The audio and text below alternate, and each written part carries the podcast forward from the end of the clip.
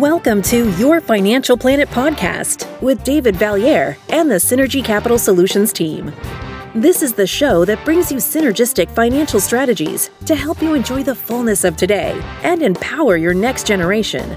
Join us for this journey to help you synergize your finances. Hey, everybody, welcome back to Your Financial Planet. I am your host, David Vallieres, and uh, we are quickly approaching the end of 2022. So, thought it would be appropriate to bring on our good friend Eric Nahat and talk about what's happened in 2022 and what are we seeing ahead in 2023. So, with that, Eric, welcome to the show. Thanks for having me. It's great to be back. So, this has been a bit of a wild and crazy year. Lots happened. Um, maybe just jump right into it. Maybe it'd be helpful just to give a quick recap for our listeners. Yeah, no kidding. A lot has happened. I would say volatility was a theme this year, economically and in markets. We saw surging inflation and, of course, the corresponding interest rate hikes that went along with that. Short term rates went up, say, four to four and a half percent this year. So that's a dramatic tightening in terms of interest rates. And market concerns are growing that the Federal Reserve won't meet its inflation cutting objectives without pushing the US economy into a recession on top of the inflation, on top of the rate hikes, in February, Russia invaded Ukraine, which constrained commodity supplies like oil and gas and disrupted import and export patterns globally. That, coupled with uh, I'd say the structural underinvestment in the energy space over the last number of years pushed up gas prices. We also had China's prolonged zero COVID policy, which led to lower growth there, as well as adding to those supply disruptions. And lastly, we had US midterm elections this past fall. So definitely a lot going on in the economic and the political fronts this year. Yeah, I'm not sure we could have thrown much else in there. So let's talk about the markets with all this happening, all this volatility, as you mentioned, the rate hikes, talk to me about how that's affected the markets. I guess not much of anything I listed there was a positive for markets. So we essentially started the year off at highs for both stocks and bonds and went lower from there. It's actually tracking to be the first year ever that both stock and bond markets could be down more than 10%. So typically diversification provides more benefit. All right. When one of those two asset classes are doing better, typically the other one lags, but not necessarily this year. With sharply higher monetary policy, the calls for a recession have risen, and it's tough to predict on timing or, or how deep or prolonged it could be. So, stocks traded down to reflect that uncertainty and a slower growth period. The bonds have traded down as a result of those interest rate hikes that I mentioned. Yeah, it's it's always interesting, like you said, diversification. Generally leaning on the bonds to to create a cushion when stocks are not in our favor but with the interest rate hikes that did not bode well for us. So let's talk about big picture. What are your thoughts here? Fill us in on not just yours but the broader investment committee thoughts on the big picture. Yeah and i think that's a good place to go from here because i would say that None of this is particularly concerning nor surprising to us. Obviously, for clients, it's not fun if you open your statement and that your account's down this year, but we expect the global economy and markets to, to ebb and flow. You expect good periods of growth, you expect peaks, you also expect bad periods of lower or negative growth, and then eventual recovery. And that's driven by the economic cycle and driven by changes to both natural and unnatural uh, supply and demand. So we expect that we go into a negative growth trend from time to time, like we're possibly in. Our long term planning, our Monte Carlo simulations, and our portfolio discipline all account for that. Not necessarily something out of the ordinary. We expect this to happen at least every five to 10 years. We know things will recover, and that's why ultimately it comes back to the plan. Yeah. Coming back as you're talking through that, I, that was my one thought is if you're listening to this and you don't have a financial plan, uh, you need to talk to us or talk to somebody that does offer that because times like this, that financial plan really pays off. Yep. This is when they're important. Absolutely. So let's talk about things changing. What are some of the catalysts or things that we might be looking at for, to get better or even possibly worse? What are you looking at out there? Looking at some of those issues that I mentioned earlier, we're watching inflation. We expect inflation to normalize over the course of 2023. We expect perhaps a few more rate hikes from the Federal Reserve, but not nearly the pace that we saw this year. On uh, the political side, a divided government post election will, will lead to difficulty in passing any major legislation, which may not be a bad thing for markets. And we don't see any near term end to the Russia Ukraine conflict. So that's, I'd say, the big questions or, or the politics side. Economically, we're watching the financial health of the consumer, the US consumer is the most important component global growth and right now they're still doing okay. Household debt service ratios or, or, really debt payments as a percentage of disposable income have come off of record lows. So they're on record bests but they're still in better shape than what they're at before covid and much much better than they were in say the 2008 financial crisis when consumers had far too much debt after a few years of building up savings, a lot of that due to stimulus payments from the government and not being able to spend any money when things were closed during COVID, consumers are now drawing down on those savings to support their spending. It could lead to either higher debt or lower spending as credit costs have gone up with interest rates. So that's one thing we're watching there. We're also watching the financial health uh, of companies and the types of companies that we typically buy are companies with strong competitive moats, meaning that they're able to pass a lot of their increased input costs through to customers. And then we're watching the health of the banking system, which is still far more structurally sound than it was in, say, 2007 when we entered the financial crisis. So, a lot of our listeners may or may not know this actually, but our investment committee meets every two weeks throughout the year, always watching things like this. But talk to our listeners about maybe some of the conversations we're having.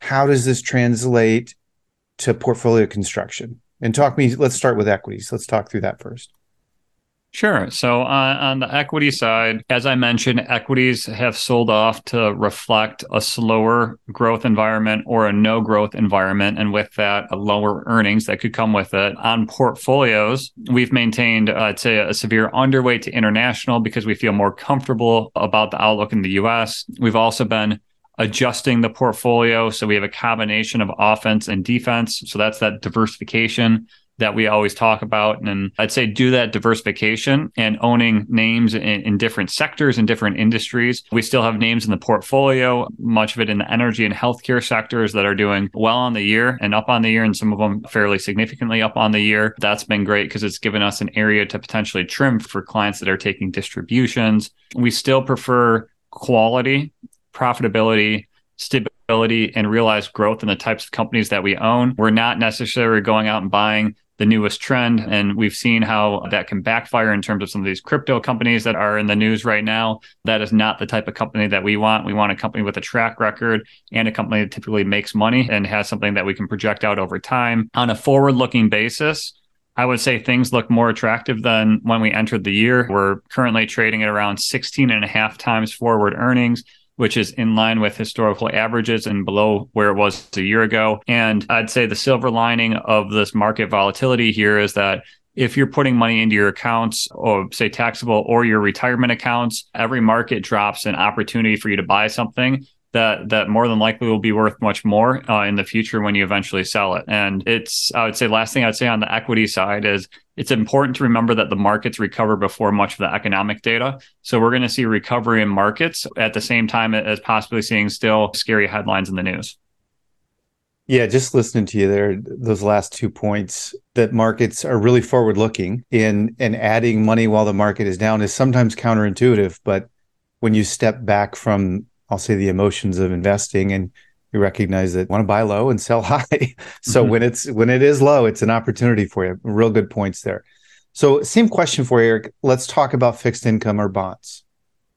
The biggest thing with bonds this year has been duration or the sensitivity of the price of a bond to a change in interest rates. So when interest rates go up, bond prices go down. That relationship, kind of math, complex mathematical equation, is called duration. We've had a, a much shorter duration or So less exposure to interest rates going up than the broader markets, which has been helpful to portfolios. So, for example, around 70% of our bonds have finite maturities, of which their duration is under three years. And our full portfolio duration currently is, say, about 3.25 or three and a quarter years versus, say, roughly six to six and a half years for benchmarks. And so we've had less exposure to interest rates going up there.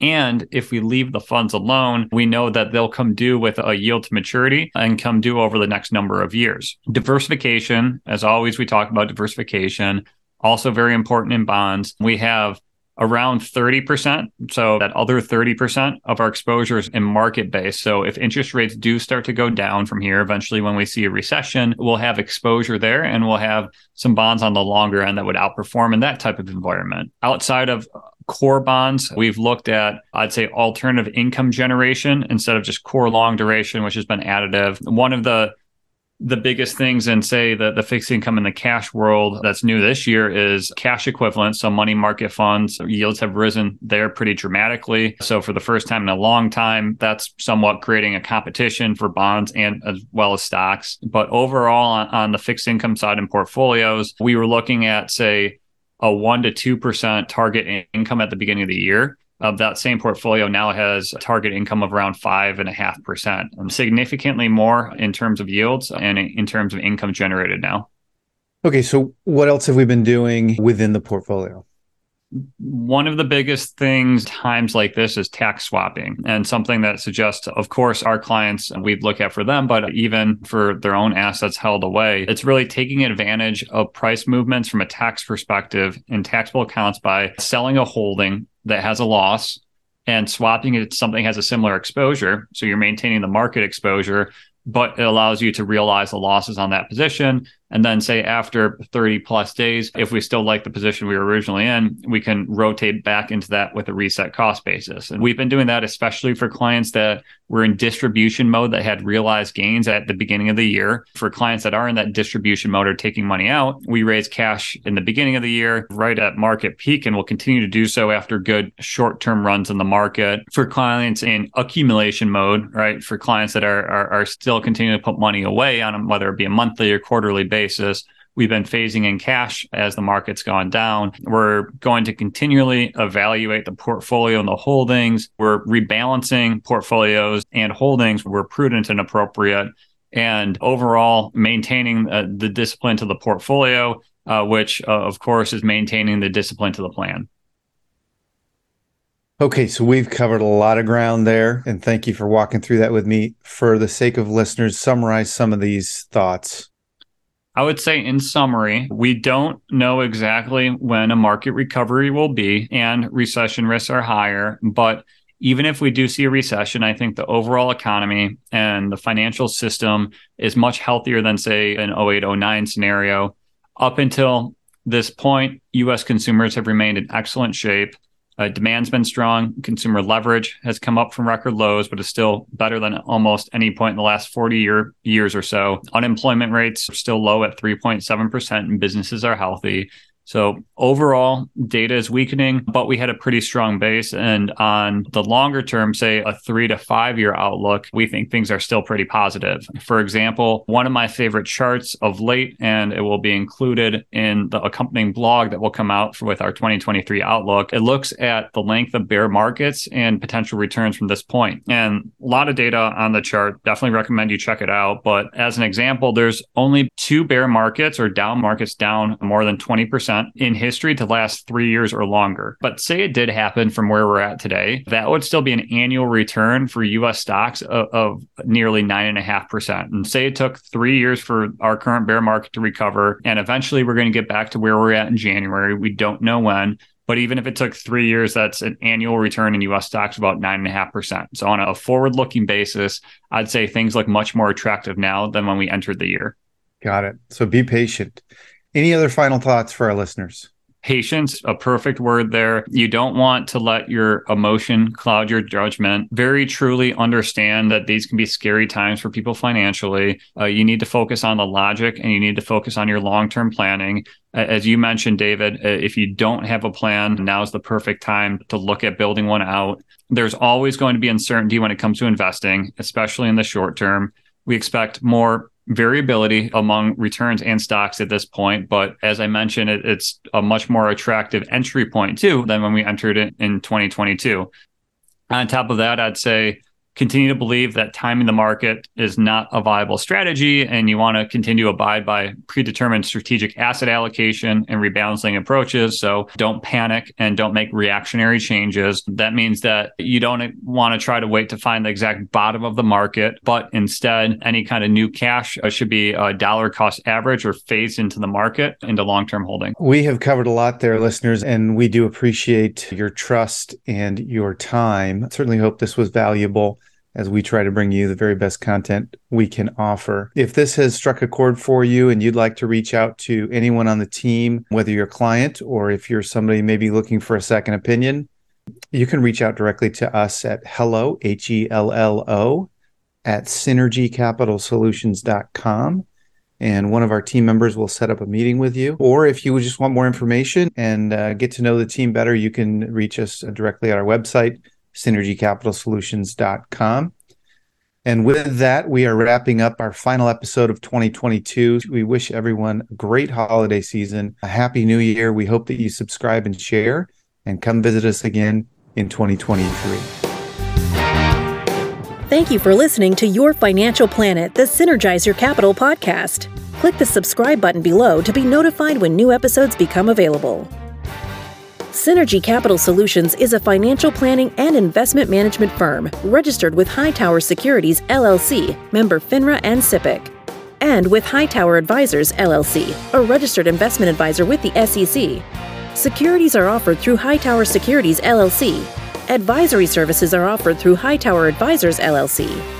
This is not an offer to buy or sell securities. No investment process is free of risk and there is no guarantee that the investment process or the investment opportunities referenced herein will be profitable.